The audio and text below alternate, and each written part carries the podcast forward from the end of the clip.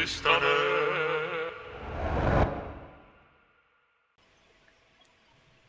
Hej alle sammen. Øh, Velkommen til 9. afsnit af Filmkultisterne.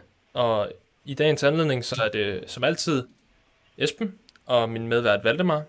Men i dagens anledning har vi så også øh, min bofælde, øh, øh, aspirerende Christopher Nolan ekspert eller nørd, øh, Rasmus Petersen, hvis du lige kan sige goddag. Hej så. Yes. Øhm, Rasmus han har valgt dagens film, og det er Christopher Nolans første fuldlængde spillefilm, Memento, øh, som øh, jeg tror Valdemar han godt lige vil snakke lidt om.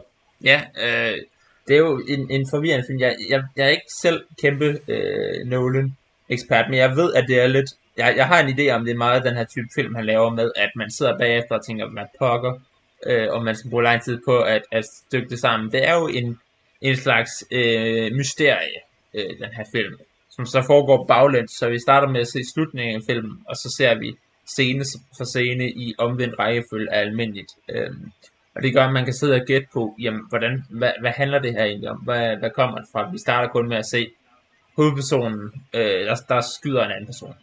Og så må vi ligesom prøve at regne ud, hvad er hans motivationer for det her? Hvad, hvad, ja, hvad, hvad er årsagen til det hele? Øh, den her gimmick er så retfærdiggjort i plottet ved, at hovedpersonen også har korttidsudkommelsestab. Sådan at det vil være samme måde, som han har oplevet det. Øh, sådan som vi ser filmen, i at, at, at scenerne er sådan usammenhængende, og vi ikke ved, hvad der er kommet forud. Øh, undervejs så møder han så nogle, eller han kender nogle af dem i forhold. Der, der er flere karakterer, øh, som man så ikke ved, om han kan stole på eller ej, og han ved heller ikke, om han kan stole på dem eller ej, fordi de kommer og fortæller sådan, hey, øh, vi, jeg kender dig, Leonard, øh, vi, vi har været venner i lang tid, og du kan stole på mig, jeg vil hjælpe dig med det her, og vi aner ikke, hvem de er, og Leonard aner ikke, hvem de er, og det øh, mysterie prøver vi så at opklare sammen med ham. Øh, jeg tror ikke lige, jeg vil komme ind i, i, i slutningen, øh, men, men der er noget, øh, et, et typisk øh, plot twist, øh, som så efterlader op til fortolkning. Fordi man sidder, jeg, jeg sad og var meget, hvad? Det, altså sådan, der, der, der er nogle ting, som, ja, noget af det giver mening, og noget af det skal man lige, jeg, jeg, jeg, det, er, ja, det er lige noget, der skal samles, øh, før det egentlig, jeg tror, jeg skal se den igen, er, er, er, er min konklusion på det her resume. Ja. Jamen, øh, så tror jeg også bare, at, at Rasmus, du skal bare køre videre med, med hvad du har forberedt for i dag. Mm-hmm. Jamen ved du hvad, det vil jeg, øh, jeg siger tak for det, og, øh, og tak for resuméet. Øh, det, jeg synes, du kommer rigtig, rigtig godt ind på lige præcis noget af det, som der jo er aller, aller fedest med Nolan, som sådan helt generelt som storyteller. Det er nemlig det der med, at man kan sidde første gang, efter man har set en film, og sidde og tænke, hvad er det, jeg har set? Hvad, hvad var det helt præcis meningen med, med, med det hele egentlig var i den? Øhm, generelt synes jeg, at han lægger, han lægger rigtig, rigtig meget op til i sin film, at det er nogen, man skal se flere gange. Der vil altid være noget, man ikke har opdaget første gang, man ser en af hans film, og som man først lægger mærke til måske anden, tredje, fjerde gang, endda, at man, øh, at man ser filmene. Øhm, og det, det er jo bare noget, der beviser, at han sådan helt generelt som storyteller er helt utrolig talentfuld. Øhm, hans, hans, hans storylines helt generelt, de er helt vildt komplekse i deres karakter, og jeg synes jo, øh, øh, for eksempel med Memento er et rigtig, rigtig godt eksempel på den her meget, meget, meget anderledes måde at fortælle historien. Frem for den klassiske kronologiske, vi starter med en indledning, vi starter med at få at vide, hvem folk er, så kommer der noget, en form for konflikt, og så får vi ellers ordnet konflikten, og så er vi færdige. Sådan kører man med to overhovedet ikke. Til at starte med, du nævner det sig selv, at vi, øh, altså indledning i sig selv, det er jo faktisk slutningen på filmen, øhm, på den kronologiske handling. Og resten af, af scenerne, der alle dem, som vi har, der er jo også, der er også inkorporeret nogle flashbacks i den her film, hvor at flashbackene, de kører, de kører faktisk fremad. De kommer rent faktisk i den rigtige kronologiske rækkefølge. Mens at selve handlingen i filmen, den som vi ser, der er i farver, den kører baglæns. Så man har to, altså to handlingsspor, der kører, øh, der kører så, altså samtidig med hinanden, men kører i hver sin retning, indtil de så til sidst rammer hinanden, og vi så ligesom får en form for, øh, for konklusion på, øh, på den historie, som de fortæller i, øh, som de fortæller med Memento. Men jeg synes også samtidig, når man så sidder bagefter med den, så, så kan man godt blive i tvivl om, hvad det egentlig er, at, altså hvad kan man sige, hvad hovedpersonens mål egentlig er i filmen. Man, man føler, jeg synes, man føler fra start af, så det er meget, meget, altså man kan se for sig præcis, hvad det er, vi er ude i. Jamen, det er en film, der handler om, at der skal, der skal findes en skurk, der skal slå en skurk ihjel. Vi har en held, han er god. Og så er der ikke så meget med i det. Indtil man stille og roligt kommer ind i, ind i filmen og finder ud af, at der bare er så mange flere lag i det. Øhm, et, et andet sted, hvor jeg også, øh, hvor jeg også øh, synes, jeg lægger mærke til, altså hvor man lægger mærke til de her, de her meget, meget komplekse storylines, det, det er for eksempel, hvis man tager Interstellar fra 2014, øh, fantastisk film også, Øhm, den, der ser man jo i starten af filmen, der kommer den her, den her anormalitet i tyngdekraften, som ender med at vise nogle koordinater inde på, inde på datteren Murphs øh, soveværelse, hvilket ligesom er det, der ligesom prompter hele den her fortælling om, hvordan er vi ellers skal ud i verden og se, søge efter nye planeter. Øhm, og det, det viser, jo så, viser sig jo så i slutningen, at, øh, altså at den, den måde, det er blevet placeret på, jo faktisk bedre det, er noget, der leger med, med tid som, øh, som koncept i det hele taget og, øh, og viser, øh, viser opdagelsen af, af dimensioner, der ligesom ligger ud over vores tre øh, kendte dimensioner. Så det er meget, meget, meget komplekse storylines, og det er meget, meget komplekse øh, idéer, som der bliver præsenteret i de her film. Øh, et, andet, et andet vanvittigt godt eksempel faktisk, jeg synes, der er, som jeg synes er en af de, en af de lidt mere undervurderede af hans film egentlig. Fordi det er ikke sådan en, jeg synes ikke, det er en, man ser poppe op så tit, men det, men det er The Prestige fra, fra 2006, med, med Christian Bale og, og Hugh Jackman blandt andet, og en væld af andre kæmpe store skuespillere, Scarlett Johansson og Michael Caine og hvad det ellers hedder. Øhm, hvor, at, øh, hvor, som jo er egentlig er fortælling om to magikere, øh, og, øh, og Borden, hvor at hele den her, altså den starter jo som, som egentlig bare duellen mellem to magikere, som gerne vil være den bedste, og ender ud i, øh, ud i opfyldelsen af ægte duplikation af mennesker i samarbejde med, med Nikola Tesla, som der i øvrigt bliver spillet af David Bowie i den her film og, øh, og fortælling om, hvordan at Bales karakter Borden i virkeligheden er to forskellige mennesker, og, øh, og at der, bliver, der er så mange plot twists og så mange handlingsspor, der sker samtidig med hinanden, og den måde, de bliver præsenteret i filmen. Det er faktisk inden, inden for bare åbningen i sig selv, der ser man øh, altså dele fra hele fortællingen, som egentlig bare lige er kastet sammen i, i en lille bitte kort scene, så man ved principielt set lidt, hvad der sker fra start til slut i filmen, allerede inden for den første scene. Men det er jo ikke noget, man lægger mærke til første gang, man ser filmen i hvert fald. Det er sådan noget, man lægger mærke til anden gang, man ser filmen, eller tredje gang, man ser filmen. Øhm, så, de, så de kræver jo også, at man, man kan sige, de kræver lidt, at man, at man følger med i hans, øh, hans film, for at man, øh, for at man sådan for alvor får meningen frem i dem. Ja, det er i hvert fald ikke øh, nogen, man lige kan køre i, i baggrunden, mens man står og øh, tager opvasken, eller Nej, det er det nemlig ikke. Det er det nemlig ikke. Det er, man er nødt til at sætte sig og dedikere sig lidt til det, for at kunne, kunne være med i det. Det, det kunne vi også se, se med Memento, da vi sad og så den sammen, som synes jeg, at det var... Øh, at, altså, jeg, jeg, jeg sad i hvert fald livet til skærmen, for at ja. finde ud af, hvad fanden i helvede der foregik. Øh, fordi det var, det var så svært, og, øh, synes jeg, at, at, at forstå det. Ja. Øhm, men, men samtidig så, så synes jeg også, at en af de ting, Nolan han gør rigtig godt i de her, i de her meget, meget komplekse storylines, som han har med, det er også, at han ligger, han, jeg synes, han ligger nogle, nogle krummer, nogle spor rundt omkring. Han fortæller egentlig tilskueren, den her film kommer til at foregå på den her måde. Det er de her ting, der kommer til at ske. Men han gør det i nogle meget, meget små, meget subtile sådan, spor rundt omkring i filmene. Øhm, jeg synes jo for eksempel i Memento, der allerede helt i åbningen i den aller, aller første scene, der får man jo sådan set lidt at vide, synes jeg, hvordan er filmens handlingsforløb den kommer til at være. Fordi den allerførste mm-hmm. scene, den kører faktisk baglæns. Den kører ikke fremad, den kører bagud. Så allerede der, der får vi, der får vi egentlig at vide, det her det er slutningen. Det her det er noget, der vi skal arbejde, arbejde os frem til. Vi kører tilbage nu ja. fra, fra den her scene her. Det får man allerede at vide der, hvor den kører baglæns. Øhm, det samme i, i, i Interstellar, der, der får man, øh, får man øh, noget morsekode, der, der ender med at sige stay, øh, som kommer tilbage i slutningen af filmen også. Øhm, der, der ligger de her spor hele tiden. Der er også et, et tidspunkt i, øh, i Interstellar, hvor de, øh, hvor de er inde i et ormehul, hvor at, uh, Anne, Anne Hathaways karakter, hun bliver rækket ud efter af et eller andet ind i det her ormehul, som man jo heller ikke ved, hvad er på det her tidspunkt. Der kommer hele tiden, altså der, der bliver lagt op til, at der bliver stillet nogle spørgsmål, der bliver lagt nogle spor, som man så forhåbentlig får nogle svar på bagefter. Øhm, og jeg vil, jeg, vil, jeg vil ved med, at det, det var bare altså et par eksempler. Jeg ved med, at der er tusind forskellige eksempler rundt omkring i, øh, i, de, her, i de her film. Jeg ved ikke, om, om I selv I har nogen, der, øh, der sådan springer, springer frem. Det er måske mest dig, Esben, der du plejer at være Ej, meget ja, ja, ja, jeg må indrømme, at det første, jeg tænker, når jeg er Nolan, det er, der, der må jeg indrømme, det er Batman, der, der hopper op i hovedet på mig. Øh, at, ja. at det er det, jeg har mest erfaring med. Øh, så jeg, jeg, jeg mm. tror, det er Esben, der Ja, jeg vil sige, øhm, Nolans fascinering af tid er et løbende tema igennem mange af hans film, og han, ikke, altså, han bruger det samme tema, øh, og så leger han med det på forskellige måder. Øh, fordi at i Interstellar, der er det en, en anden dimension, som, hvad hedder det, Matthew McConaughey's karakter, som jeg ikke lige kan huske, hvad hedder. Øh, Cooper. Faktisk, ja, Cooper, han, han leger med, øh, eller han ender med at at skulle regne ud, hvordan den fungerer. Han kommer til at bevæge, ligesom vi kan bevæge os på, øh, altså vi kan bevæge os i en retning i, i den dimension, der hedder tid, men vi kan bevæge os i alle retninger i de andre tre dimensioner. Øh, så ender det med, at, at den her anden enhed, som de så henter til i løbet af Interstellar, den ligesom lærer ham, at nu kan han, han får en lille vej ind til at kunne gå i alle retninger i den fjerde dimension, som er tid. Øh, I Inception, der, går de, der leger han også med tid. Men det med det punkt, at tid kører anderledes i drømmeverdenen. Og jo dybere du går ind, jo eksponentielt langsommere går det. Eller, altså, så du kan leve et helt liv inde i en drømmeverden. Samtidig med, at der måske er gået en time herude i vores verden.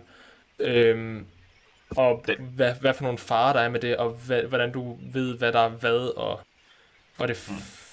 undskyld mit sprog, det fucker med, med hovedkarakterernes hjerne, og det har jo så også endt i noget traume og noget dødsfald og så videre. Øhm, han gør det faktisk lidt det samme i Interstellar med det der, undskyld jeg lige afbrød, ja. men det var bare den der med, i, altså ikke kun at lege med tiden i forhold til dimensionerne, men også, øh, der, der er en, en scene, jeg synes, der er fuldstændig fantastisk. Der sker næsten ikke en skid i scenen, øhm, men, men de, de tager jo hen på en, på en planet på et tidspunkt, hvor, der er, hvor tyngdekraften den er så meget anderledes, og tiden den går også så meget anderledes, hvor de netop er dernede i, altså måske en time, halvanden time, noget af den de, stil, jeg kan ikke huske de det præcise. 45 minutter er de på den der planet, Ja, sådan en cirkus, de, ikke også? Ja, for og så ender det med, at de er væk i, uh, så uh, Romilly, som der stadigvæk sidder oppe i, uh, op i, uh, i rumskibet, der er så gået 23 år, ja. imens at de 45 minutter, de er gået ned på planeten, fordi at de er så meget tættere på det sorte hul.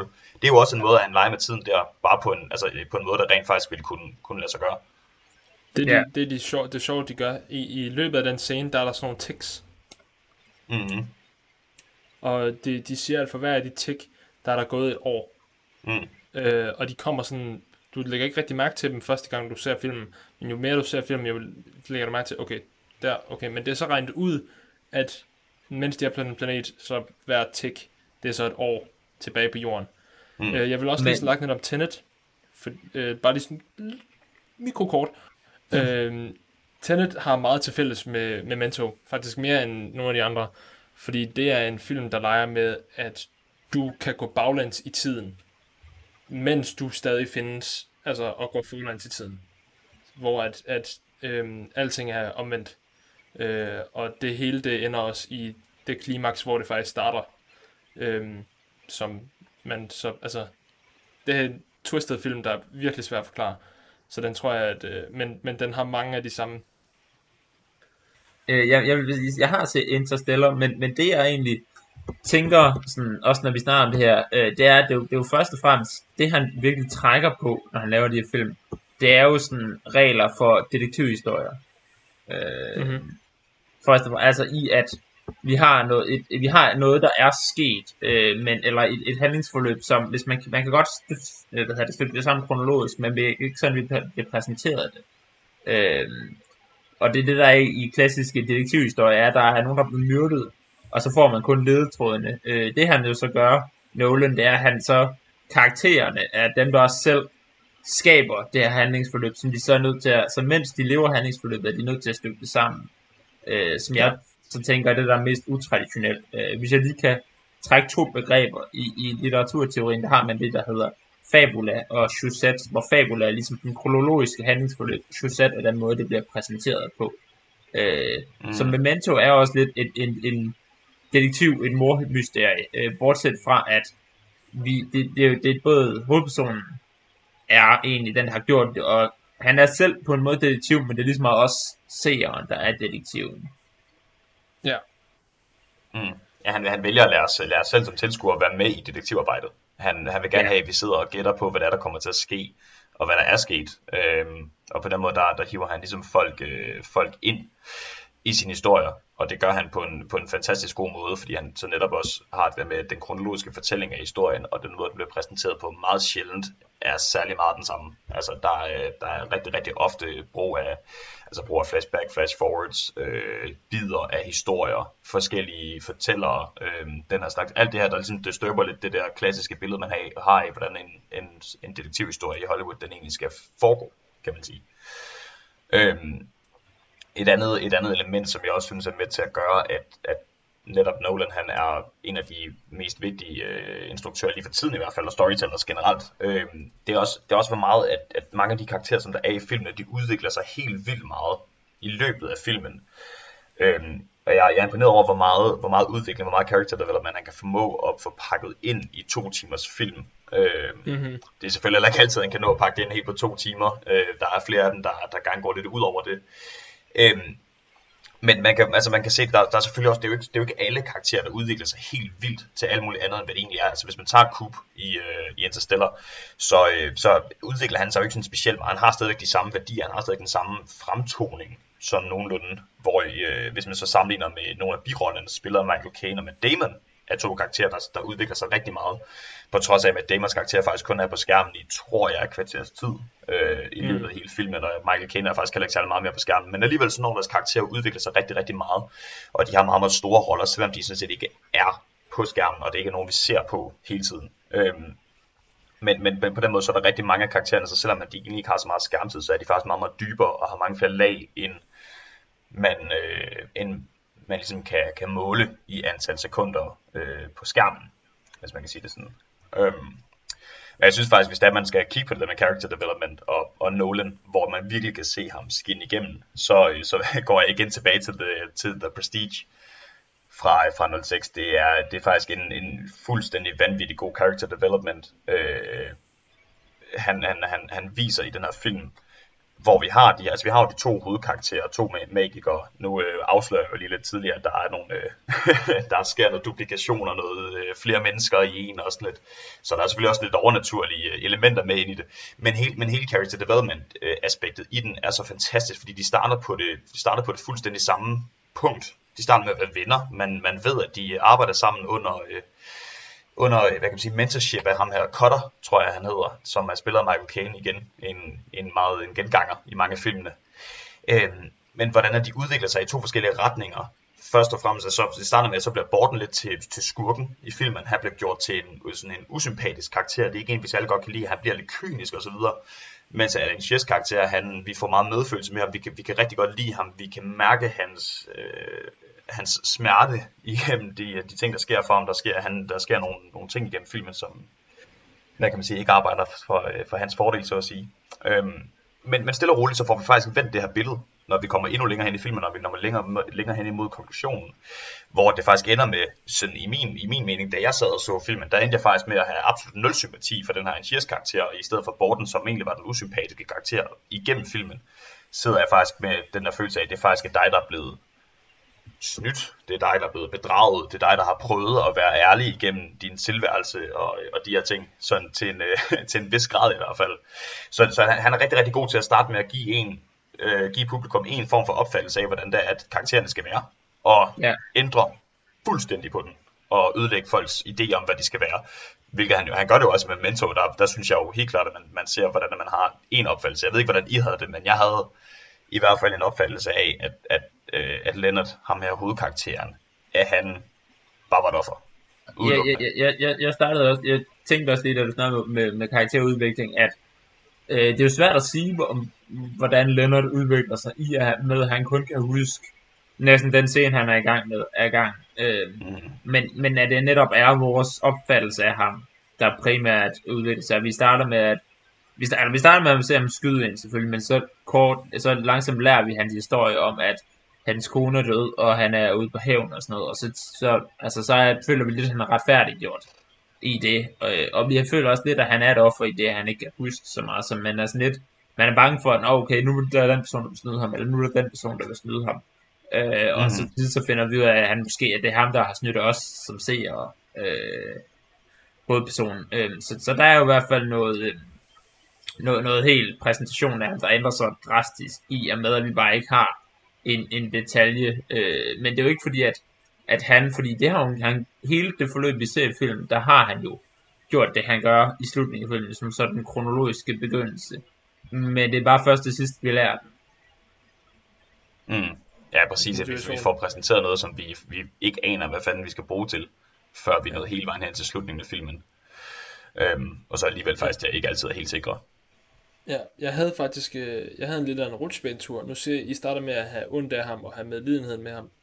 Øh, jeg startede faktisk med bare at tænke, der er mere på spil her. Der er noget, som han ikke selv er klar over, men som i, altså, han, han holder et eller andet skjult på en eller anden måde, selvom han ikke selv ved det. Øh, og jeg fik faktisk mindre og mindre sympati med ham, indtil der var den scene med, med Natalie, eller Natalia, eller hvad hun nu hedder. Øh, så begyndte min sympati at skyrockete. Så var jeg sådan, okay, han bliver udnyttet, og han bliver ikke kun udnyttet af hende, han bliver udnyttet af andre også. Og der er en, øhm, altså, han er, han er virkelig et offer her, fordi at han er sikkert, jeg tænkte i, mig, i mit hoved, han er sikkert blevet sat på et spor af den forkerte person, eller af den et eller andet, og det er nogen, der har udnyttet ham til at gøre det. Han er også selv på sporet af, at han er ved at blive udnyttet. Han ved ikke, hvem der udnytter ham. Han ved ikke, hvad han bliver udnyttet til, og hvem han leder efter. Men han er i hvert fald på, på det forkerte spor, og han bliver udnyttet. Og så til sidst, så smider de Dunhammeren over en, og så er man sådan, okay, shit, øh, mm. der er noget, der er gået helt galt her. Ja. Øhm. Jeg, jeg havde på et tidspunkt en idé om, at han måske... Den, den så jeg faktisk lidt komme, at han, han havde slået flere personer ihjel, som han bare ikke kunne huske. Øh, og jeg, jeg, jeg havde en mm. idé om, at han måske, der måske nogen, der havde brugt ham som sådan en slags legemorder eller sådan noget, ved at, så, at, at det perfekte legemorder der er vel en, der ikke kan vidne om det bagefter, fordi han ikke kan huske noget. Det er jo ikke helt det, der er sket, men, men der er lidt af det alligevel i, i den stil. Ja, der er lidt elementer af den der, den der Hitman-type, der er bare en, en computer nærmest, der er programmeret til at slette sin egen hukommelse efter et kvarter øh, i det. I hvert fald sådan, som han bliver brugt øh, af nogle af, de, nogle af de andre karakterer. At der kan det godt, øh, godt give den der, hvad hedder det, ja, følelse Ja. Øhm, jeg synes i øvrigt, at, øh, at måden, at Memento starter på, den også, øh, den også leder hen på, på et meget Nolan-esk-agtigt virkemiddel, som han kan brug, i, brug af i, øh, i mange film, og det, og det er altså generelt hans, hans afslutninger på filmene og starten på filmene, at de er meget, meget specielle, og det er en meget, meget velkendt ting, synes jeg. Øhm, hvis man starter med slutningen for at være lidt Nolan-agtig selv, øhm, så kan, så jeg, jeg kan huske, da jeg sad og så The Dark Knight Rises første gang, altså slutningen, afslutningen på The Dark Knight-trilogien, som jo i min mening er den bedste superhelte-trilogi, der nogensinde er lavet. Øhm, der, der sad jeg i hvert fald, der sad og tænkte, hvad, hvad sker der? Hvad sker, det her, det, det kan ikke passe, det, det skal forestille at være slutningen på en trilogi, og alligevel så sidder jeg med en hel masse spørgsmål, og øh, om, altså bare sådan, hvad, jamen, hvad sker der med Batman, hvad sker der med Robin, hvad sker der med Alfred, hvad sker der med alle de her karakterer? Øhm, og jeg sad faktisk der googlede, øh, et, et stykke tid bagefter for at finde ud af, jamen altså, var der en fire i gang af den i postproduction, hvor, øh, eller pre hvor er vi henne? Er den i gang med at blive lavet? Før jeg så fandt ud af, at det, det var ikke meningen, der skulle komme nogen, øh, nogen nummer 4 i den her, den her filmserie, at det er bare den måde, at filmen den slutter på. Og så når man så kigger videre, så hvis man nu kigger, kigger på kigger på Inception, det er selvfølgelig et langt mindfuck hele vejen igennem, ikke også? Men, øh, men stadigvæk, så hvis man, man ser helt tilbage i slutningen, så kan man også godt sidde og blive lidt i tvivl om, jamen, er, er vi inde i en drøm, er vi ikke inde i en drøm? Øh, hvor altså, man, man, hele, hele den, den, den perception, man har fået af verden, som er blevet lavet i løbet af filmen, den sætter han lige et lille spørgsmålstegn ved. Ja. Han, svarer, han svarer ikke på spørgsmålet helt, han stiller heller, næsten faktisk heller ikke helt spørgsmålet, men han sætter lige en tvivl i gang, i form af mm. den her snoretop, der, der drejer rundt og så alligevel ikke gør det helt. Øhm, og det, og det, det, det synes jeg er en meget Nolan-agtig måde at, at, at afslutte de her film på. Man sidder med flere spørgsmål, man, end da man startede, egentlig, efter, efter slutningen på den. Og så, hvis vi tager med Memento, hvor slutningen jo så i virkeligheden er starten, øh, så er vi tilbage i det samme med, med de her komplekse storylines, og han gør det også i The Prestige, og sådan, så det er, en, det er en meget velkendt Nolan-ting, øh, yeah. med, med de her slutninger, som er meget specielle, og en gang imellem også, øh, også start man ser det også i Interstellar, det er jo bare fuldstændig kompleksitet ud over det, altså i den mest vanvittige form, den slutning, der, der kommer der. Øhm, selvfølgelig så er der en lille smule outro, som ikke er så, øh, altså, som ikke hverken er fyldt med action eller kompleksitet, men hvis man i stedet for kigger på, på der, hvor det hele ligesom øh, samler sig, og, øh, og man finder ud af, hvad fanden der egentlig foregår, det er jo også bare en kæmpe stor, hvad er det, der foregår her?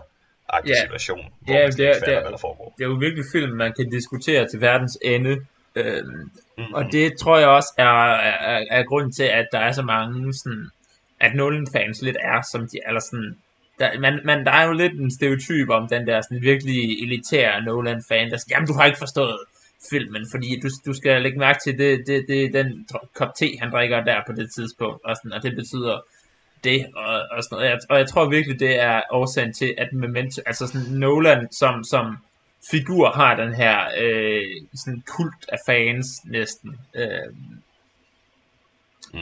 Jeg tænker, jeg- tænker, han er god til at samle folk i de der, altså at fans, at de ikke bare bliver fans, men de bliver meget inkarneret i deres, ja, øh, ja, i deres ja, og jeg sy- synes også, man kan diskutere om nogle af hans senere film, om de er for store til, at man kan kalde dem øh, kult. Men, men det er jo det, altså det er jo det her kultfænomen virkelig er sådan, der, der går og kigger på alle de små detaljer, men jeg, jeg, jeg tror virkelig, at Memento, den, hvad hedder det, den, den er lige der, hvor den ikke er, altså Inception tror jeg næsten er lidt for stor til at, sådan at Ja. den har det helt det samme, fordi den, fordi den er blevet lidt, over, altså sådan, lidt for oversnakket, eller sådan, øh, hvad den var så stor, mm. men Memento tror jeg lige er den der sådan, helt perfekt. Der er sikkert nogen Nolan-fans, der er så, eller sådan elitært, ja, Inception er fint nok, men det er Memento, man skal sådan virkelig kigge på, og sådan noget. Mm.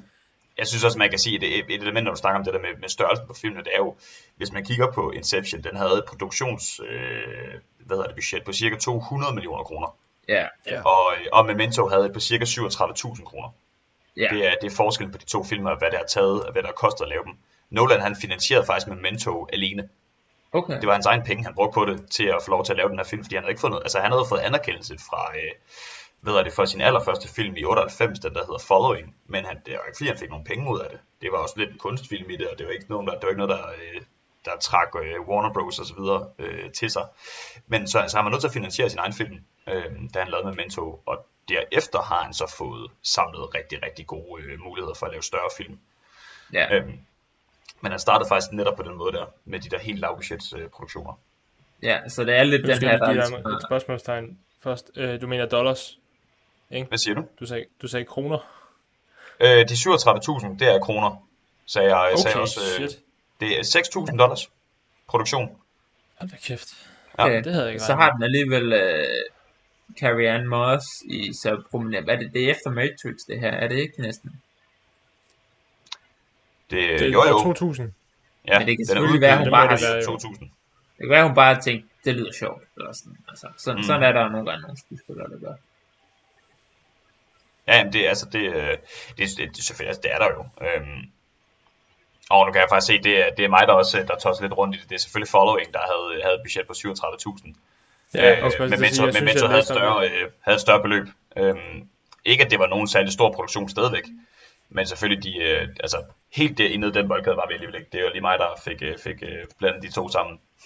Ja, Ja, jeg skulle også lige til at sige, det, det, der, der skal meget til for at hyre så mange skuespillere og have props og, og effekter og sådan noget. Altså for eksempel med, med biler og andre ting, der sker og så Mm. videre. Der, må, der, der, der skulle i hvert fald, jeg vil nok mene, jeg, jeg mindes at have læst, at det var noget 10 millioner dollars eller sådan noget max. Men det har ikke været mere end det. Nej.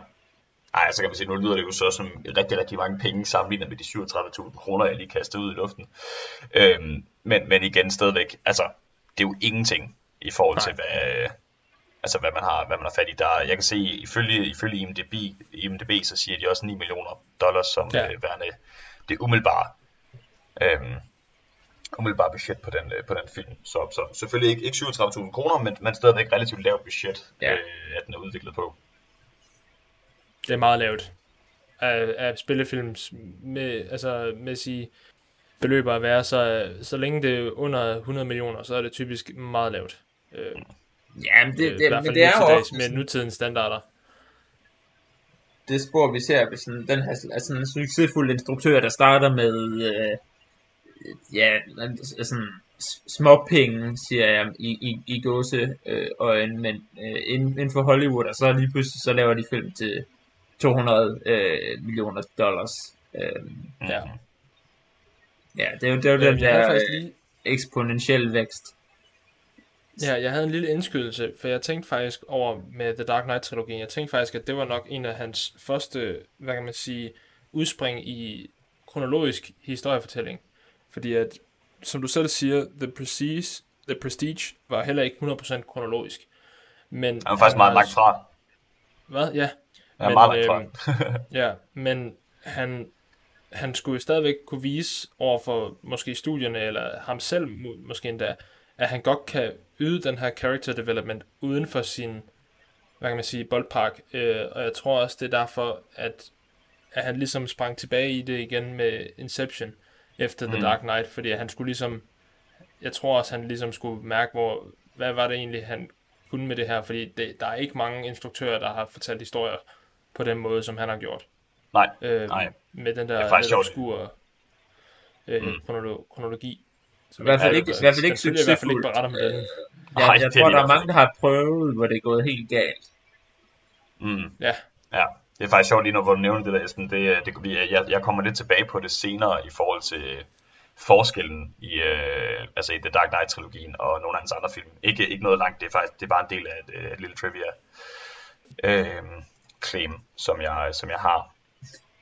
Øhm, en, øh, for at komme en lille smule tilbage på den, den, den sidste, sidste del af, af det, af det, jeg lige har, det er bare en, en indskydelse til, som der, der henholder sig en lille smule mere til, til de her, for eksempel Batman, øh, Batman-filmene, altså de her lidt mere actionprægede øh, film, som han også har lavet.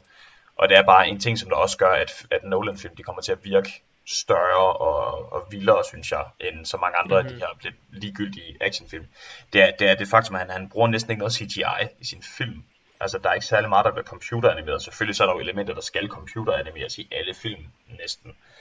Øhm, men så vidt det overhovedet er muligt for Nolan, så skyder han film. Han skyder dem stadigvæk på 35 mm film. Han skyder dem ikke engang digitalt, øh, hans film. Hver år en af dem bliver skudt på 35 mm film. De bliver ikke udgivet i 3D, fordi han hader 3D. 3D det er noget lort, synes han. Han gider det simpelthen ikke.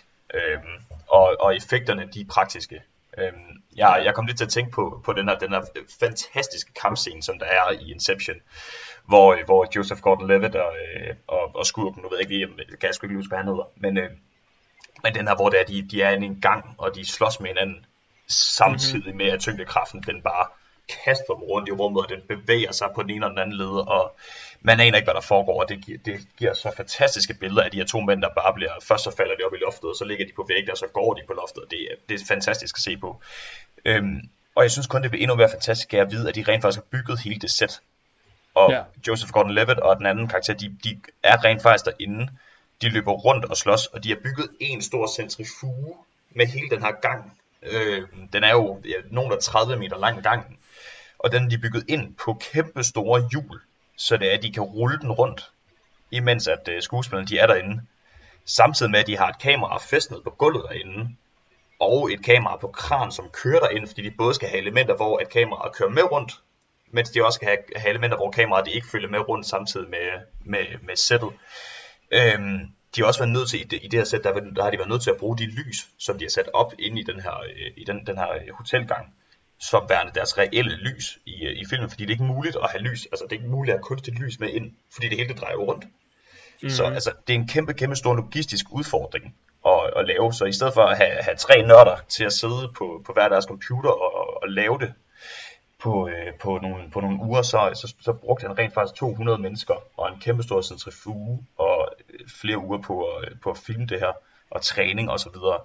Og det synes jeg bare, det, det, det, det er bare sådan noget, man, det kan godt være, man ikke ser det direkte, men, men hold kæft, man kan fornemme det i, øh, i filmene. Man, man ser det også i The Dark Knight, hvor der er en, der er en lastbil, der falder over, over snuden på sig selv. Der er ikke noget, der er ikke noget sådan reel musik i scenen. Det, det er ikke fordi, det sker, som at den springer ikke i luften. Der er ikke nogen skrig, der er ikke nogen flammer.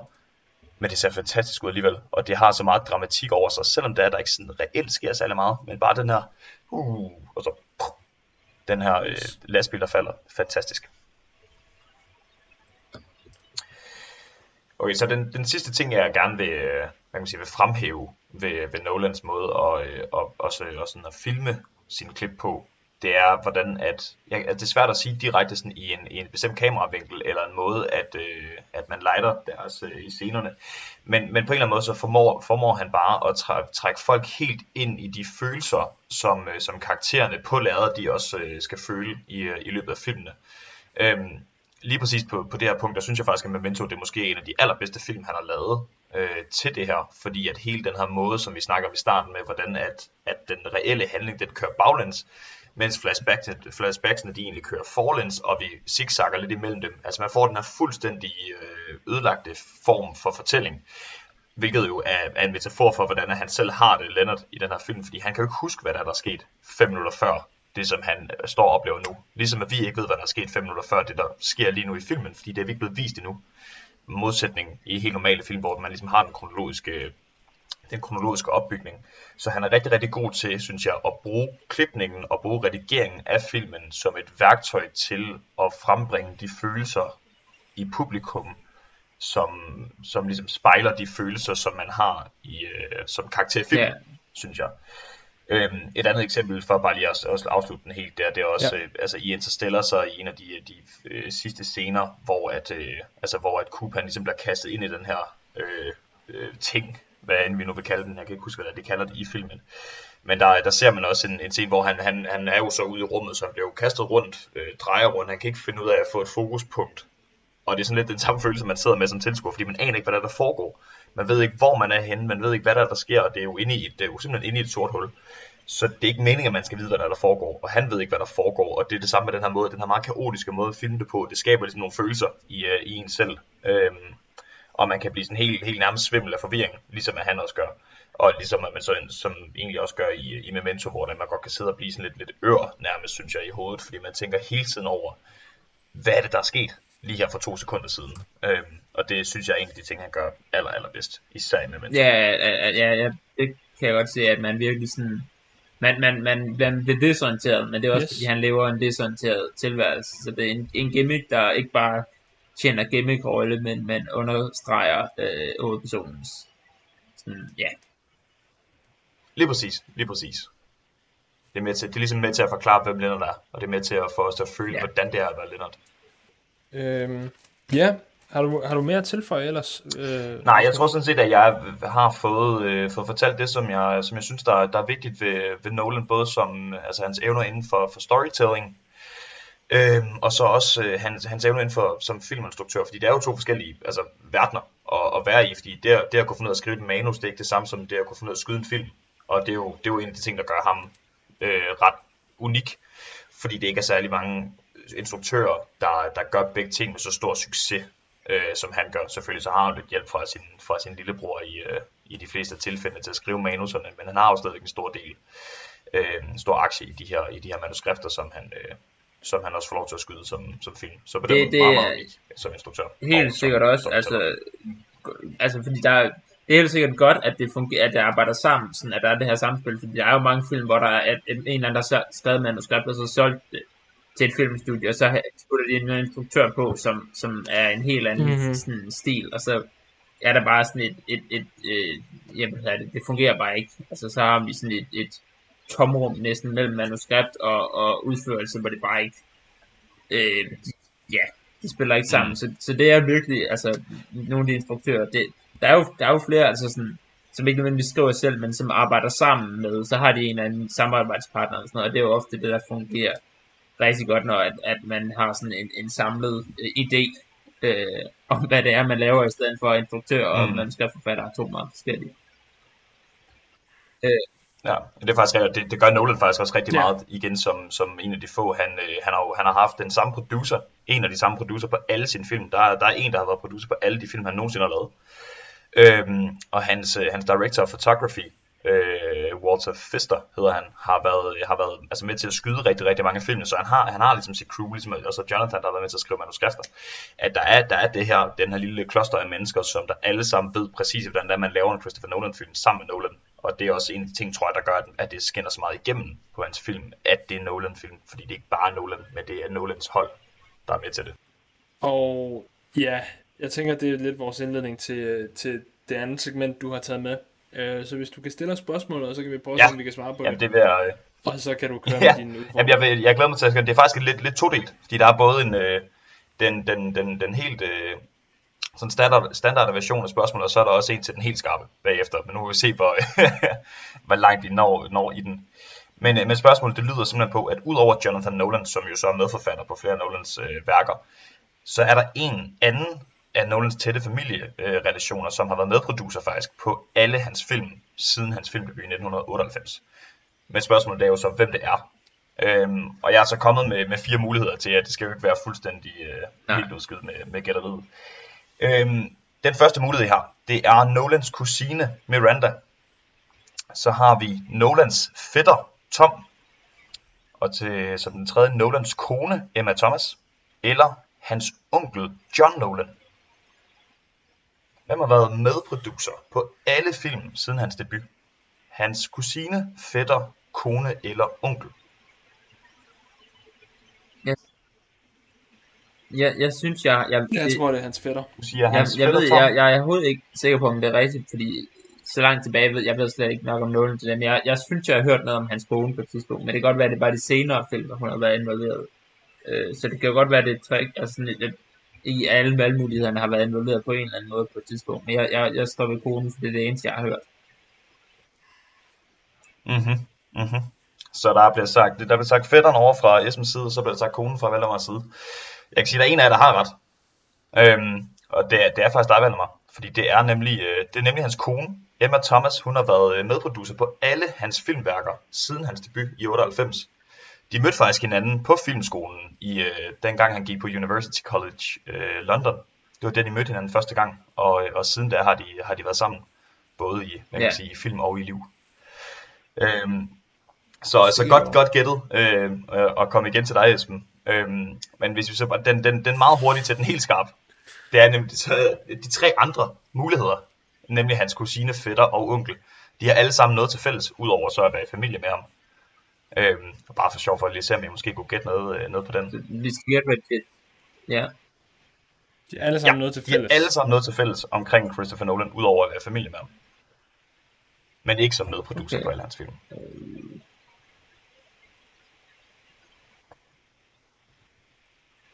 Ah, Altså, det, twister med, at de har samme far, eller sådan Ej, nej, det, det håber jeg ikke, hans kusine, fætter og onkel har som far. Nej, nej, nej. Det skal jeg også lidt til at sige. Øhm. Åh, den er svær. Øh, det skulle sikkert være noget med, at de alle sammen har gået på filmskole, tror jeg. Og de sikkert alle sammen har gået på den samme filmskole. Mulighed. har, har de alle sammen instrueret en film, gætter jeg så på i stedet. Ja, det er faktisk, det, det, jeg synes, det, det er to gode bud, som, I, som I kommer med. Det. I, er, I er sådan tæt på at være i den rigtige boldgade. Det er ikke helt rigtigt, men det, men det er tæt på. Øhm, det rigtige svar det er nemlig, at de alle sammen har været skuespillere mm. i en af Nolans film. Øhm, der er faktisk, jeg, jeg mener, det er en 5-6 forskellige, i hvert fald af hans familiemedlemmer, som alle sammen har, har biroller i diverse film rundt omkring i, øh, altså i Nolans repertoire. Øhm, ikke nogen store roller overhovedet, men han bruger sine familiemedlemmer rigtig, rigtig meget øhm, i dem. Hende der kusine Miranda, hun mener faktisk, hun er med i tre eller fire af hans, øh, af hans værker. Og John Nolan, han var en stor skuespiller også før Christopher Nolan var en ting. Øhm, så det er bare Ja. lidt tilfældigt, at, at han så også er med i dem. Men, øh, men de har alle sammen været med i en af hans film. Jeg, jeg har et spørgsmål til dig faktisk. Øhm. Åh, oh, ja. øh, hvad var det, jeg ville spørge om? Jo. Øh, hvilken, ved du, hvilken øh, sådan etnisk baggrund Nolan har? Altså, er han, har han noget irsk eller italiensk? Eller Ja, et eller andet? Øhm, jeg, jeg ved, han, øh, han har jo øh, sådan set delt statsborgerskab, både amerikansk og øh, britisk. Øhm, altså han er født og opvokset Ja. i London, men hans mor er faktisk oprindeligt Ja. fra Chicago. Øhm, mener da, at hun er opvokset Ja. i Chicago, og hun stammer så fra irsk, fransk, britisk øh, nedstamning. Så, så der er jo noget, øh, der er lidt Ja, blanding i ham, men, men, men både det irske og det franske, det har jo så ikke så stor øh, altså sådan etnisk øh, frembring i ham, men, øh, men så klart mest britisk, men en lille smule irsk og fransk er der også i ham. Ja, men jeg tænkte faktisk på det irske. Det var nemlig det, når, du, når jeg ved, at han er amerik- amerikaner til, til dels i hvert fald. Så derfor så tænkte jeg, at hvis der var noget irsk eller italiensk eller potentielt noget jødisk, det er lidt generaliserende, men jeg ved, at de der familierelationer, de betyder rigtig meget for i hvert fald Mm. de tre sådan, hvad hedder det, nedstamninger Ja. af opvækst øhm, øh, i USA. Så jeg tænkte, at der nok var en eller anden forbindelse med det og deres tætte familieforhold med, at han indbringer Mm. dem i alting. Ja, det har du faktisk en god pointe med. Det er, det er Øh, rigtigt. i hvert fald sådan, man også ser dem portrætteret.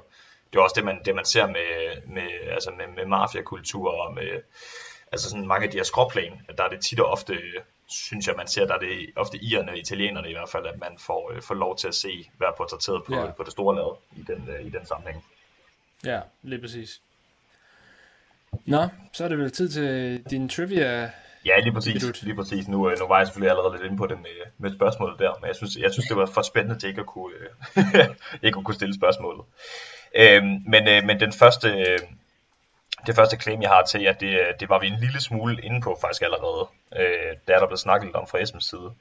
Men det første claim, det hedder, Nolan han sagde ja til at instruere The Dark Knight-trilogien, udelukkende i første omgang for at kunne få funding og støtte til sit større projekt Inception. Mm-hmm. Okay. Så tager vi det næste også. Det næste det er, at Christopher Nolan han baserede Memento på en novelle skrevet af sin egen lillebror, Jonathan Nolan, som altså derfor ikke var medforfatter på filmen, men har skrevet en novelle, som Christopher Nolan derefter har baseret sin film på, og dermed markeret deres første samarbejde.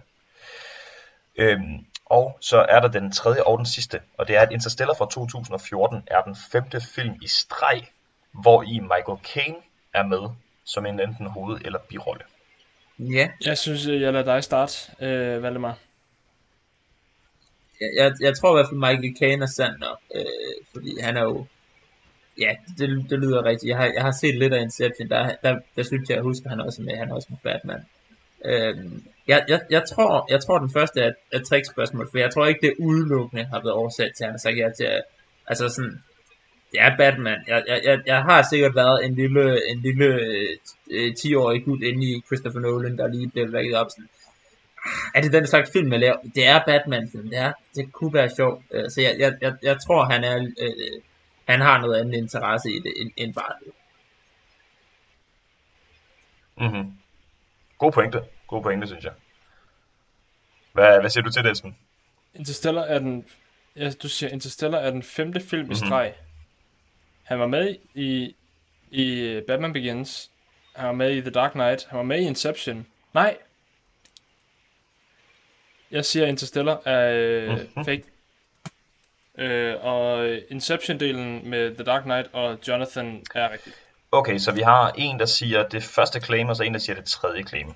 Øhm, endnu en gang, så er der så, der er en af jer, der har, øh, der har ret i den.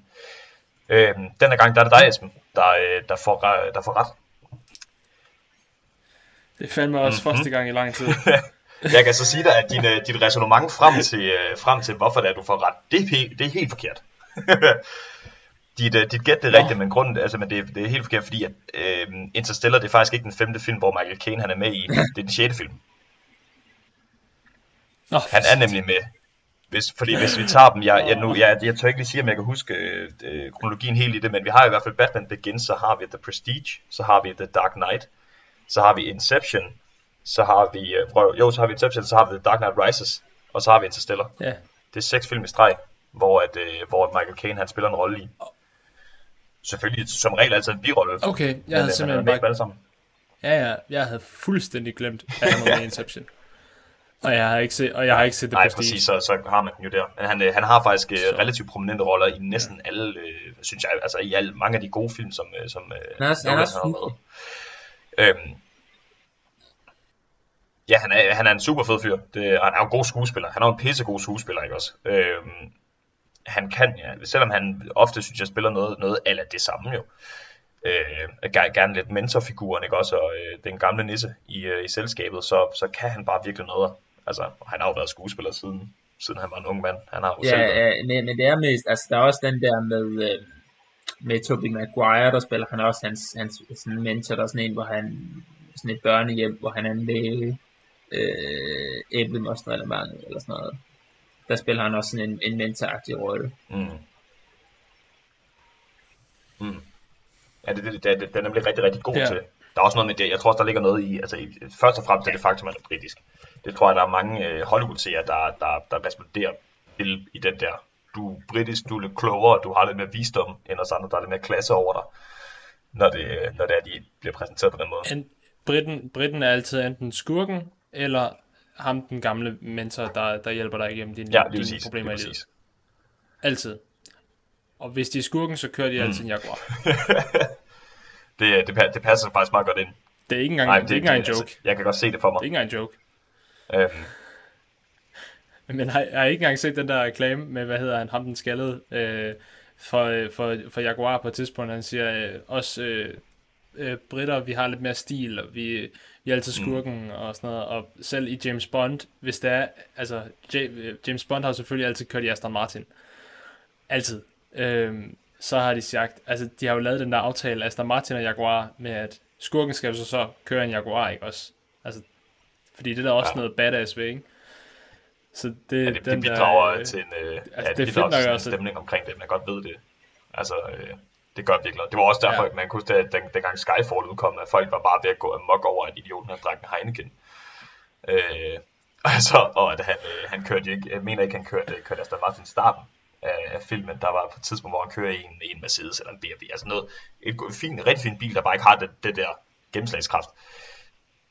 Ja, men han får jo så den klassiske, ja. den gamle Lige Øh, præcis, DB5 lige præcis. Så redder de sig selv på den måde Ja. der. Men det, jeg kan bare tydeligt huske, hvordan folk de var op og køre Ja. over, at det der, det var bare ikke i orden.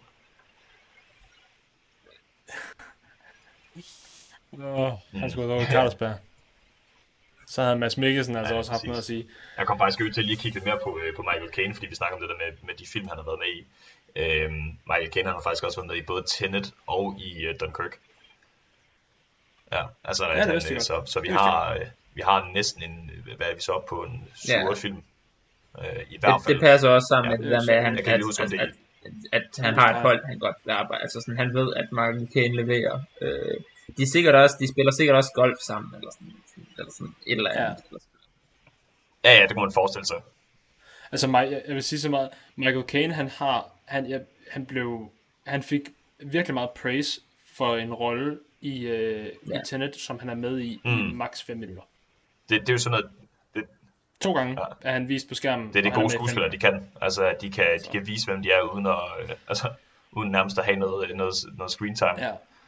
Det er jo også øh, sådan noget, man, hvis man Ja. tænker tilbage på, øh, hvad det, The Silence of the Lambs, den der ligesom sat gang i, øh, i Hannibal Lecter som, øh, som karakter. Han er med, jeg mener, han er med i filmen i kvarter eller sådan noget. Øh, Ja, altså det, så, Sådan så, det var den første han film, øh, fordi de, de optager bøgerne i... Men, men øh, lige før jeg kommer ud på et tidspunkt, nu er vi tilbage ved, ved Nolan. Jeg har nemlig... Nu har vi nemlig talt en masse om Nolan, og, og, og han, sådan, alt det han gør godt, så nu har jeg et provokerende spørgsmål til jer. Øhm, synes I, at Christopher Nolan er lidt prætentiøs? For det er der nemlig mange, der synes, at hans film er lidt sådan... Øh, og, hvis, du, hvis du ikke forstår det her, altså sådan det- der, der, er, der, er, der er lidt en, en mm. øh, der er også nogle Christopher Nolan fans, der er meget elitære og meget den der, den der type. Øhm, og jeg, jeg synes også nogle gange, at hvad er det, altså, jeg, jeg, jeg, jeg, jeg kunne virkelig godt lide Memento, men jeg synes slutningen måske, at hvad er det, øh, altså, jeg synes måske plot twisten kommer lidt, altså, der, jeg synes måske, der godt kunne være lidt flere ledtråde til den faktisk. Øh, og, og det er selvfølgelig en film, man, jeg tror, jeg skal se den igen. Men jeg er helt sikker på, at der har været en, en, sådan en kultur bagefter, at der er folk, der bare har følt overlegne ved at sige, jamen det havde jeg set komme med det samme og sådan noget. Øh, og det er jo lidt den der intel intellektuelle, mm. sådan, det, det, det kilder lidt, men sådan, at hvis man, ikke, hvis man ikke forstår, hvis man ikke fanger et eller andet, så føler man sig sådan, nå, og så er der en anden, der, der går og siger, jamen jeg, jeg forstået det hele fra, fra begyndelsen af, så øhm, hvad tænker I i forhold til det? Altså, jeg, jeg vil gerne give det ret i hvert fald til en vis grad i, at, at der er, der er en, en, en snært af det der prætentiøsitet, må det jo næsten hedde, øh, i hans film. Fordi han, han, der er også, det, det er også ofte, så starter og slutter filmen også enten med et uh, citat fra en eller anden kendt, øh, eller en form for voice-over, der er meget filosofisk på, øh, på en eller anden vis. Der, der, er, der er lidt øh, sådan, at man kan godt se folk, de sidder med deres pibe, ikke også? Og deres rødvinsglas, og sådan, Ja. ja. jeg forstår det rigtig godt, øh, og sidder der og er lidt visefornem i det. Øhm, og, og netop det der med, at man også kan sige til sig selv, jeg kunne godt finde ud af at forstå den her Nolan-film. Øh, altså, jeg har det sådan, jeg, jeg, jeg indrømmer blankt, at langt de fleste af de film, jeg har set med Nolan, der har jeg ikke haft en anelse om, hvad fanden der skulle ske. Øh, og har siddet i slutningen og tænkt, hvad fanden er der, foregår? Og så er jeg gået på, på internettet og lavet nørd, og så har jeg øh, set timevis af øh, analyser og læst osv., og, og så har jeg set filmen igen, og så sådan, ah, nu kan jeg godt se det for mig, øh, sådan noget. Øh, men der er, der er en lille smule, smule sandt i det der med, at, at der er nogen, der, øh, der godt kan være lidt, lidt overlegne i, øh, i deres måde at sige, jeg kan godt forstå Nolan, Ja ja. fordi jeg er så klog, som jeg er. Agtigt. Ja, lige præcis. Jeg tror, at der, der er nogen, der påtager sig en øh, elitisme ved, øh, ved at kunne, hvad kan man sige, kunne skue, gennemskue ham. Men jeg tror også, at der er den anden bølge, som for eksempel er dig og mig, Rasmus, der vi interesserer os rigtig meget for det, fordi vi ikke helt forstår det, og så er der nogen, der ligesom har brugt rigtig mange timer og rigtig meget energi på at forstå det helt ned til kernen, eller i hvert fald prøve at tolke det. Og vi tager deres fortolkning med os, når vi ser det næste værk, eller ser den næste film med ham. Øhm, for jeg begyndte jo først sådan rigtig... Jeg har altid været vild med The Dark Knight-trilogien, men jeg begyndte først rigtig at forstå Nolan øh, op til, at jeg så Tenet. Øh, og så blev jeg ret, altså så blev jeg ligesom genforelsket i hans andre værker, selvom jeg havde altid set dem og altid syntes, de var gode film. Jeg havde ikke set det der, det Nolan, altså hvor man ligesom kunne sætte det i en kasse. Det er hans træk, det er hans øh, stil og hans præference. Jeg tror ikke nødvendigvis, han er prætentiøs, men jeg tror bare, han kender det, han er god til. Øh, og at han ligesom kan sætte, ja, sætte, mm. sætte det i værk. Altså han, og jeg tror ikke, at han, han føler ikke, at han står alene op på den pedestal. Jeg tror, han har taget rigtig mange med sig derop. Altså for eksempel øh, hans bror. Øh, det der, han har jo også helt sikkert noget at holde det i, fordi han er dygtig. Øh, altså det værste, det er jo, når man er prætentiøs uden at øh, have noget at holde det op på. Øh, men, men altså, jeg, jeg, jeg synes heller ikke, der er noget galt med at være lidt, lidt altså, prætentiøs mere, men, men øh, så længe man er klar over det, øh, er, er ligesom, tænker jeg, øh, den, den gyldne middelvej. Ja. Øh, men, men det er altså, det, det er ude i nogle mm. film, hvor at der er nogen, som, som at det vil de ikke se, fordi at de, man bare gerne se en film for at nyde den, og ikke sådan skulle overtænke. Og jeg, jeg, jeg tror, det er ude i en kategori af, at øh, der, der er sikkert nogen, der bare ser Nolan og, og nyder dem. Øh, og jeg, jeg har et ret sådan afslut forhold til, jeg har set nogen, og synes, de var hyggelige, men, men det er jo virkelig, altså den der kult øh, fanskare, der er, det er, det er, det, det, det er sjovt, især mm. på internettet, at det er jo virkelig sådan, ja, øh, det, er, det er også, der, der, der er en, han er en af sådan en slags instruktør, hvor at man, man, man får lidt sådan, jeg ved ikke om street cred, eller sådan, øh, at hvis man siger, Nolan er min yndlingsinstruktør, det kan folk sådan øh, respektere lidt, eller sådan, så, så kan man forsvare det, hvorimod at hvis man siger, mm. øh, en, en, nu, nu tager jeg en helt anden boldgade, Adam Sandler for eksempel, så er man sådan, så, så er det noget helt, altså, øh, jeg, jeg, jeg, jeg kender ikke, jeg, jeg kan have mødt nogen, der sådan har synes Adam Sandler, men så, så bliver man sådan lidt for, fordømmende, øh, måske også selvom, altså, det er der ikke noget galt med, det er også meget hyggeligt, så jeg er ikke min type film, men, men altså, så, så mm. hvad er det? Det er, øh, han, han er lidt, synes jeg, øh, der er ja. omgivet lidt sådan en, en, en tog af noget, øh, intel, altså sådan en idé om noget intellektuelt, og, og det er helt sikkert holder det bygget på noget, men, men jeg, jeg, jeg synes også, det godt kan blive sådan lidt, øh, hvad er det, indæt nogle gange blandt, blandt fans. Altså, men sådan er det jo med alle ting, at der er, og det er jo også skønt, at der er folk, der går så meget op i det, så længe de bare kan behandle og tale pænt til andre øh, i grunden. Ja. Ja, jeg tror, jeg tror det er rigtig meget sådan, at, at, at Nolan i sig selv, det, det er egentlig ikke så meget ham, der sætter sig selv op på pedestalen. Øh, det, er, det er mere den der øh, skare, der er omkring ham af fans, der, der rigtig godt kan lide at gøre ham til, til mere end bare en, der rigtig godt kan lide at lave en rigtig god film. Øh, fordi jeg synes, jeg synes virkelig, han slår mig som typen, der bare har det der, som Esman også sagde, det, han ved, hvad han er god til. Han er god til at fortælle den her slags historier, og det gør han bare så godt, han overhovedet kan. Øh, og så er der nogen, der går ind med den der top hat og monokkel og siger, nu skal vi til at kigge på det her som noget helt fin kunst, og, øh, og lade som om vi, vi ved alt om det. Øh, men man kan sige, det også, jeg synes også, det er en god ting, at altså, han kan gøre det der med, at jamen, man, kan, man kan godt sætte sig og se Interstellar, man kan også godt sætte sig og se Inception og de andre film og være underholdt. Sådan helt uden, at man skal sidde og analysere hver eneste detalje i filmen. Det er sådan noget, at nogle af os, der måske er lidt mere nørdet omkring det, godt kan lide at gøre. Jeg synes, det er skide sjovt at have, have en eller anden sjov fact om en eller anden scene i en eller anden tilfældig film. Men så der er andre, der bare gerne vil se filmen for, at, have, for at få noget underholdning i en halvanden time. Og det kan man også få. Som for, som ja, for eksempel præcis. Josefine, min kæreste. Og, hun, og så vil jeg så sige, at vi har to vidt forskellige holdninger til hans nyeste film, Tenet. Øh, det ved jeg godt, der ikke er nogen af jer to, der har set den. Øh, jeg er under den opfattelse, at Nolan han har lavet den her film udelukkende for at se, om han faktisk kunne lave den. Øh, og han har nemlig ikke gjort, altså fordi det, jeg vil sige så meget, øh, character development, der er ikke en skid af det. Næsten ikke. Øh, det er en af de ting, der altid er i alle hans film, at karaktererne udvikler sig ekstremt meget. Øhm, også bikaraktererne i, øh, altså i Tenet, hovedpersonen hedder The Protagonist. mm. i credits. Altså, det, det, han hedder ingenting. Øh, og han har heller ikke noget character development. Han har åbenbart en eller anden historie, men man får den ikke at vide. Altså, der er andre folk, der kender til hans historie, men vi ved den ikke, og de henter heller ikke til den eller noget som helst. Øh, de, vi får bare at vide, at der er nogen, der ved noget om, om hans baghistorie, men der er det, mm. nothing. Øhm, men til gengæld så er det også, han har også selv sagt, at der er ikke noget ved bare at lave gode ting hele tiden. Altså, du skal også kunne fejle, og så kunne lære af de fejl, eller i hvert fald lade andre lære af dine fejl. Og han, jeg er under den bevidsthed, at han har ikke, hvad kan man sige, det er ikke sikkert, at han har, han har sikkert gjort sit bedste, men han har arbejdet med det syge koncept, der er Tenet, og det har så ikke lykkedes så godt kritisk, men det er han tilfreds med, fordi at så kan han lære af det, og så er der andre, der kan lære af det, fordi det er, altså det, det er lige så, den film er næsten lige så revolutionær filmmæssigt, som, i hvert fald i mine øjne, som sådan noget som Ringnes Herre, altså inden for den genre i hvert fald, inden for science fiction.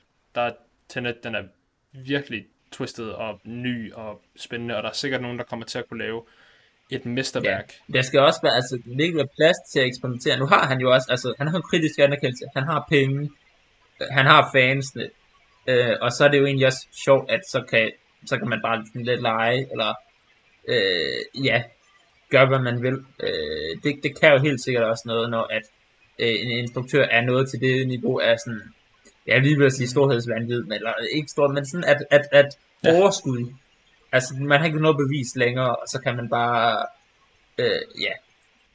Ja, det må være sjovt at kunne, uh, kunne lege sandkast, hvis der man har ja. 200 millioner ja, dollars at gøre det med. Altså, så, øh, så kan man sætte komme ud på nogle, øh, på nogle vilde idéer, tænker jeg. Øh, og, og bare det der med at have muligheden for at afprøve det. Altså, det var, sådan var det jo faktisk også lidt med Inception dengang. Altså, øh, han, øh, Nolan han pitchede Inception til Warner Brothers i 2002. Første gang. Øh, der sagde de til ham, at øh, det, det lød som en mega fed idé, det ville de gerne prøve at se, hvad det kunne blive til. Og så sagde han, det er fint, jeg kommer lige tilbage med et manuskript om et par måneder. Og så gik der 8 år, før han havde det klar. Nej, det gik jo ikke helt 8, der gik jo 7 eller sådan noget i den stil. Men der gik, der gik simpelthen så lang tid, og så gik han sådan frem og tilbage, men så, jamen, så lavede vi lige Batman Begins, gik vi lidt tilbage til Inception og lavede på den, så, oh, så lavede vi lige The Prestige i mellemtiden. Altså, han, så han arbejdet på filmen, men han har hele tiden kørt på det der manuskript til, øh, til Inception i mellemtiden, og arbejde og arbejde og arbejde på det, så det er virkelig noget, han gør, det der med, at han vil gerne have det perfekt. Især hans, øh, hans øh, baggrundsarbejde.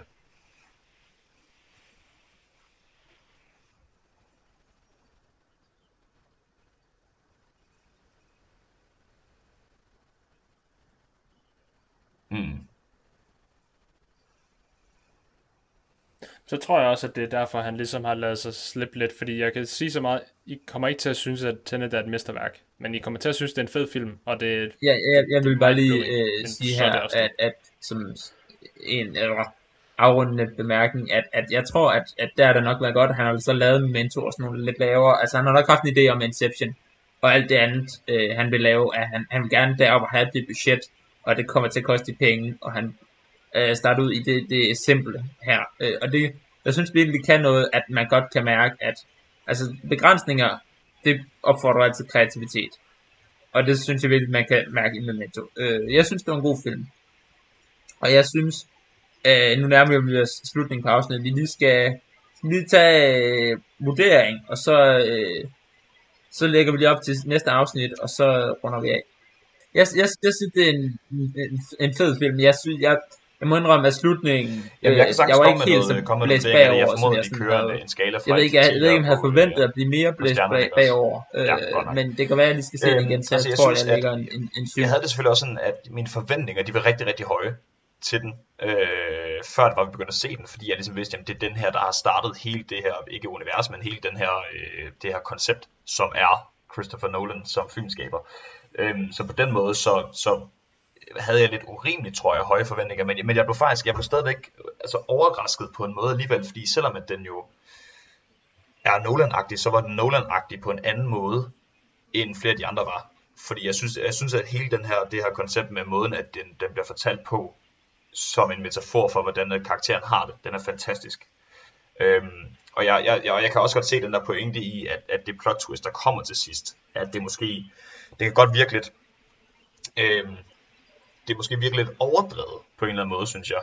Overdrevet plot twist, fordi hele filmen, det er jo et langt sådan små, små plot twist hele tiden, fordi man bliver overrasket, fordi man ikke ved, hvad der kommer forud for det, der sker lige nu. Så der er en hel masse små plot twist hen ad vejen. Øhm, og, og man kan sige, det gode plot twist, det er jo det plot twist, som alle faktisk får at vide i løbet af filmen vil komme, men ingen opdager, før de ser det anden gang. Det er jo derfor, at Fight Club er sådan et mesterværk, som det er.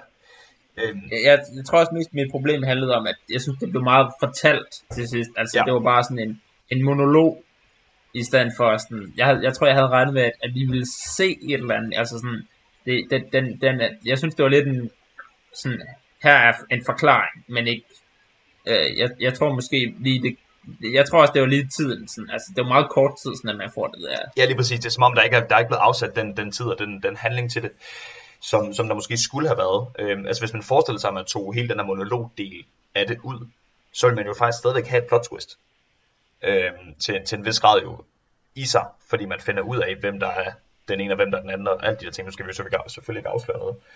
Men, men det vil faktisk være et plot twist i sig selv, at bare se den handling, der sker, uden at have den monolog. Så monolog, det kan måske godt blive lidt et plot twist oven i et plot twist, som gør det lidt, lidt, for, lidt for Hollywood, måske, det der plot twist. Øhm, så, så derfor så, jeg tror, mm. jeg tror, hvis det var, at det ikke havde været det, den sidste del der, der, der er det, så tror jeg faktisk, jeg ville have givet den 10 ud af 10, for jeg synes, det er en rigtig god film.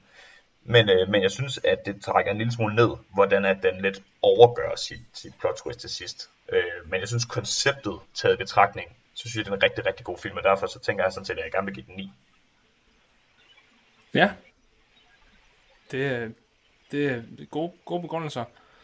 Øhm, jeg vil så sige, at jeg gik faktisk ind til den film med praktisk talt ikke nogen forventninger. Øhm, jeg havde hørt noget om, at jeg havde faktisk ikke engang vidst, at den ville køre baglands, før det var, at jeg satte mig til at se den. Jeg, jeg tænkte bare, at det er en thriller. Jeg har ikke set øh, Nolan lave en thriller før, så det var en, en sjov genre, han startede ud med. Øhm, og så blev jeg bare sådan virkelig bare bit af den, og jeg kunne slet ikke slippe de tanker, der bare kørte ind i hovedet på mig hele tiden, øh, mens jeg så den. Og hele tiden blev jeg bare overrasket. Bum. Og så mine følelser, de blev sådan, oh fuck, shit, for eksempel, som jeg nævnte tidligere med, med Natalia-scenen, der blev jeg fuldstændig vendt på hovedet med, med, min, med mine følelser, fordi jeg startede med, at jeg havde ikke ondt af ham, og så havde jeg sygt ondt af ham, og så havde jeg slet ikke ondt af ham til sidst igen. Men samtidig lidt, altså det var, øh, og jeg synes bare, jeg havde virkelig ikke forventet, at den ville være så god, som jeg synes, den var. Men jeg er stærk følger af, at der findes måske meget få 10 ud af 10'er i hele verden, så jeg vil sige, at det her det er en 8,5. Nej, 8. 8 ud af 10. Ja. Det er i hvert fald, altså det er en film, jeg tror vi alle, ja, vi kan anbefale øh, at gå ud og se, og den er ikke, den, den, den er spændende, øh, og man behøver sgu heller ikke øh, være kæmpe Nolan-fan og gå ind på internetforum og tilbringe utallige timer for at få noget af den. Den er, øh, den er faktisk også sjov, synes jeg, øh, flere gange undervejs. Den, den, er, øh, den har noget, ja. den har noget humor, den har nogle, nogle sjove karakterer, øh, og nogle gode interaktioner og sådan noget. Og formatet er også spændende øh, at se. Ja. Med, ja, hvis, er der, er der, har I noget til sidst? Ellers øh, Nej, jeg, jeg, føler, jeg føler efterhånden, jeg er ved at være drænet for, øh, for Nolan-info. Jeg tror ikke, jeg har så mange flere guldkorn, jeg vil kunne, øh, kunne komme frem med andet, end at, øh, at jeg, jeg synes, at man skulle sætte sig Nej. og se filmen. men jeg synes, også, altså, jeg synes også helt klart med sådan en film som, altså som Memento, jeg tror, at den har en lille smule mindre af den der underholdningsværdi, hvis man ikke følger med, følger med, end, end nogle af de andre har. Altså jeg tror, der er andre Nolan-værker, hvor man ja. bedre bare kan sætte sig og se den for, for hyggens skyld end Memento. Fordi hvis, det er, man, altså, hvis man ikke sådan følger, følger så godt med Memento, så aner man jo ikke, hvad fanden der foregår. Og så er det ikke sjovt at kigge på overhovedet. Ja, og det er, jo, det er jo et godt eksempel. Altså Batman, den er jo ikke... Hvis man kigger på, på de film, så er der jo faktisk ikke så meget... Altså sådan hele storytelling-ideen bag Nolan, det er der jo ikke så forfærdeligt meget af i Batman-filmene. Altså det, jeg synes godt, at dengang, da, da jeg læste mig frem til det der med, at, at Batman-filmen egentlig var, var et projekt, han sagde ja til for at finansiere et andet projekt, netop Inception, der, der, der synes jeg faktisk, det gav ret god mening. Øh, fordi der er, der er rigtig, rigtig mange af de der virkemidler, som man ser i Nolan, som manuskriptforfatter, som der ikke går igennem i Batman, øh, Batman-filmene. Men øh, selvfølgelig, så man kan jo sagtens se hans instruktørvirkemidler i Batman-filmene, men hans storytelling-virkemidler, ja. de kommer ikke lige så meget igennem i Batman. Ja, ja, ja det har været en fornøjelse at, Ha' dig med, Rasmus. Jamen tak, jeg er glad for, at, I, øh, glad for, at jeg måtte være med. Det var, det var sgu hyggeligt. Det var hyggeligt. Øh, vil du sige noget, Esben? Nej, jeg vil faktisk bare øh, sige her til, til slut, at øh, til alle vores lytter derude, der har lyst til at komme med forslag til film, vi skal se, eller har nogle indbemærkninger, som vi godt kunne tænke os, at vi øh, nævner i næste afsnit. Øh, det her afsnit er det første, øh, hvor vi kører efter planlagt schema. Øh, fremover øh, vil hvert afsnit komme ud sidste mandag i hver måned. Øh, og I kan altid skrive en bemærkning ind til os, eller et forslag ind på vores Facebook-side, øh, Filmkultisterne, Ellers så kan I skrive det ind på øh, VLER Filmkultisterne Ja. snabelag Så øh, husk at dele podcasten med jeres venner, øh, og mødre og bedstemødre, og alle, der kunne finde på at være interesseret i at høre lidt om Memento. Øh, næste gang, der skal vi snakke om en norsk film, øh, Trolljægeren fra 2010, som er en found footage horror mockumentary. Øh, det er jeg meget spændt på at se, hvordan det bliver. Det tror jeg bliver sjovt. Så vil vi sige øh, tak for den her gang, og vi ses øh, næste gang, eller vi, vi høres ved næste gang, Ja. den øh, 29. marts.